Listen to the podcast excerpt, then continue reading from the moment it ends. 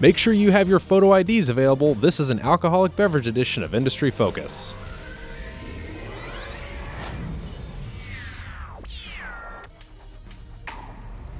Greetings, fools. I am Sean O'Reilly with the one and only Vincent Shen. How are you today, sir? Doing well. How are you, Sean? Not too bad.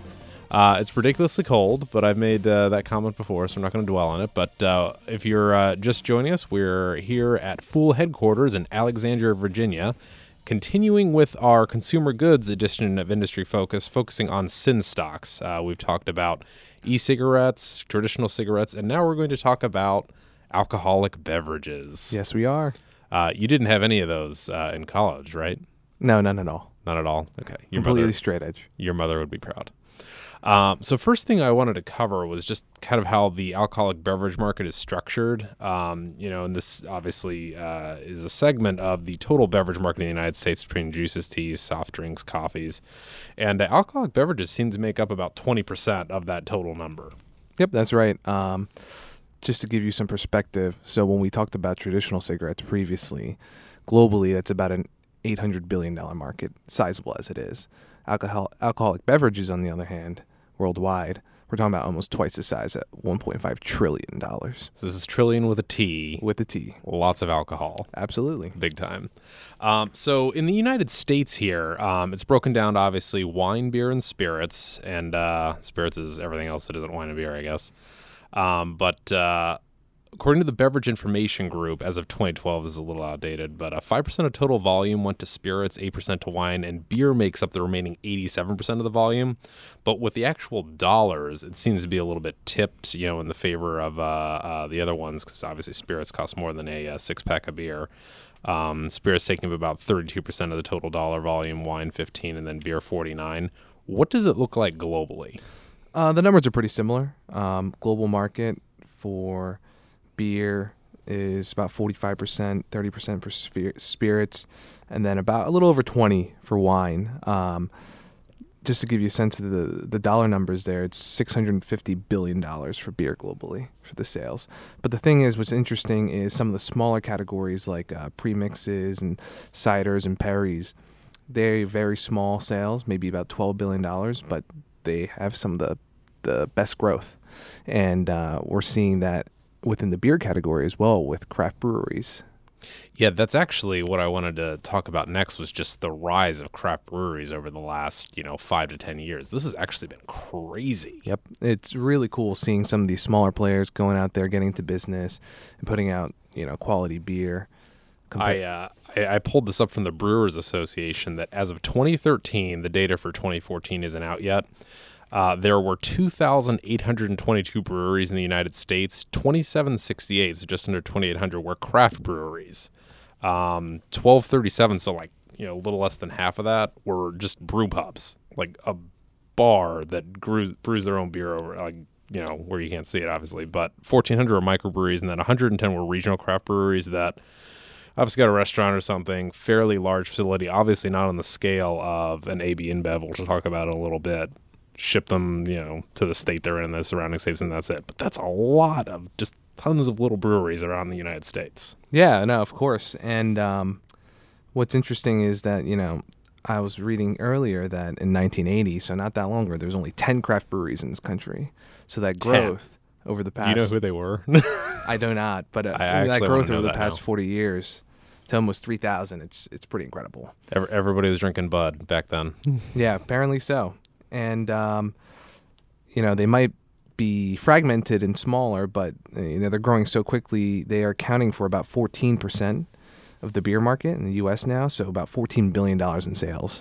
That was actually what stuck out to me was the uh, they make about 7.8 percent of the volume of beer that's shipped in the United States, but twice that number, the 14 percent number that you just mentioned, uh, for the uh, the dollar volume, the market. So they they clearly command a premium. Yeah, of course. And um, with that growth, people are willing willing to pay for that that that higher quality beer. So uh, for our listeners, because this is the Motley Fool and we try to invest foolishly, um, is there any way to get in on this craft brewing trend? Like, how do you define a craft brewery, and then is there a way to invest in this? Because this is this is a big big trend we're looking at here. Sure. Well, officially, the Brewers Association will define a craft brewery as um, a small, independent, and traditional business. So small, it has to produce less than six million barrels annually.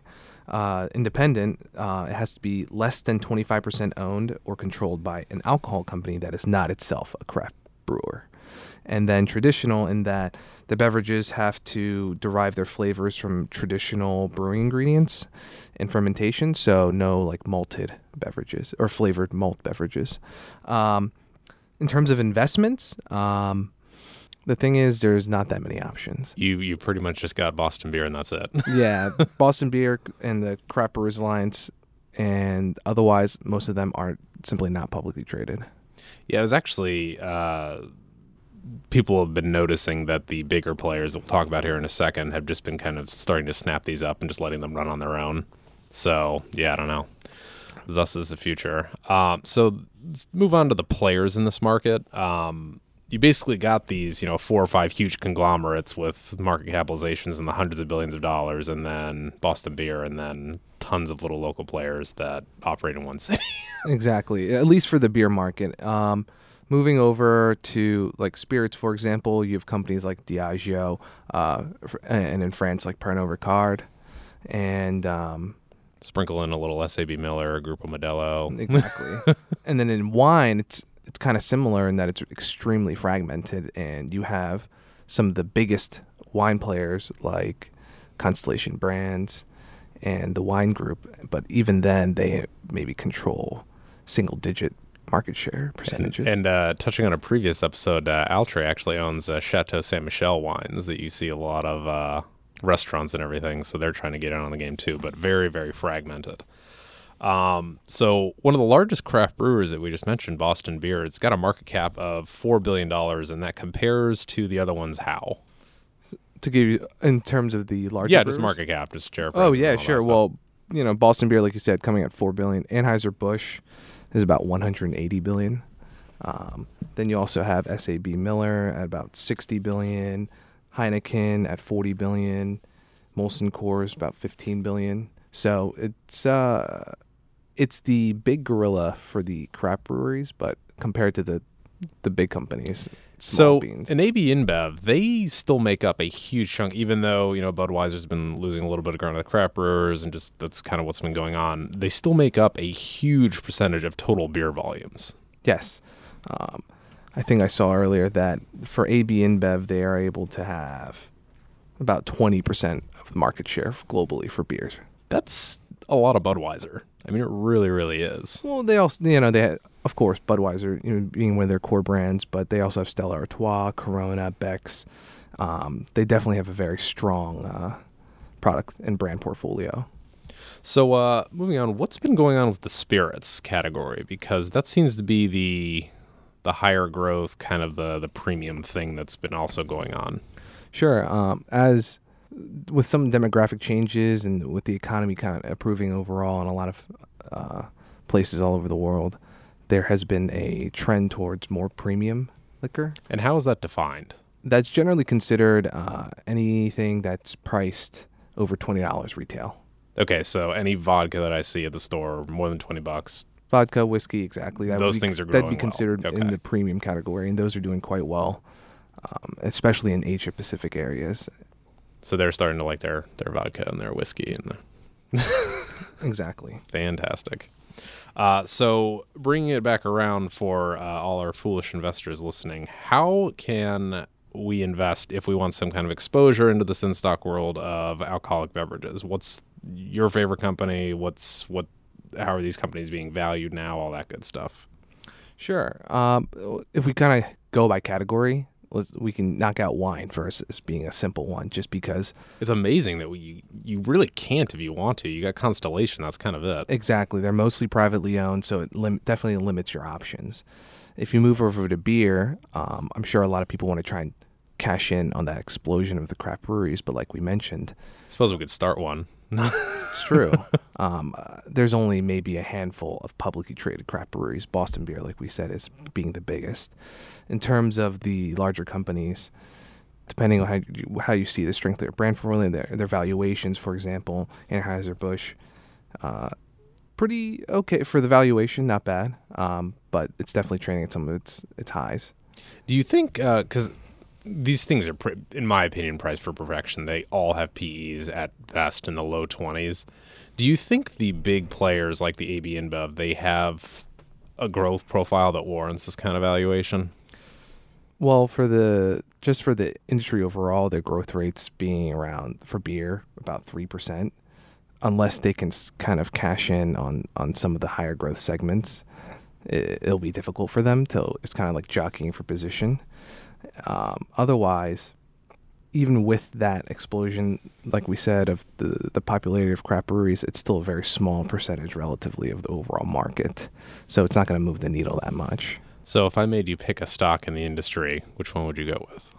Personally, I'm a Sam Adams fan. I might go with Boston Beer, even though they are definitely a little bit more richly valued. For, 45 times forward earnings. I, I, I just like a lot what they're doing in terms of um, some of their seasonals and and uh, their. well, they're got- getting in on the cider game too. well, exactly with Angry, Angry Orchard, Orchard, which is also another extremely high growth segment. Right. and they're you know they're doing very well with their operational efficiency, transferring from you know each, each seasonal series and uh, improving their sales that way. Very cool. The uh yeah, it's always amazing me. I if I had to pick, I'd probably be a Diageo man. They seem to have a little bit more conservative PE at around 20, but then they've got all those awesome brands. Dividend you probably can't go wrong with. It's got like a three, just under a three percent yield, I think. So, yeah, Oh yeah, the yield is something good to mention. It's just an interesting industry because, you know, a lot of these companies, the bigger ones, are international. So, uh, it might be a, a, a new move for some of our listeners to to branch out from U.S. companies. very cool. Well, thank you for your time, Vince. Thank you, Sean. And uh, for our listeners, just before we go, I wanted to uh, make uh, all of our industry focused listeners aware that there's a special op- uh, offer to subscribe to the Motley Fool's market beating stock advisor newsletter. Uh, just head over to focus.fool.com to learn more about the special offer. And uh, that's it for Industry Focus. Thanks for listening and Fool On.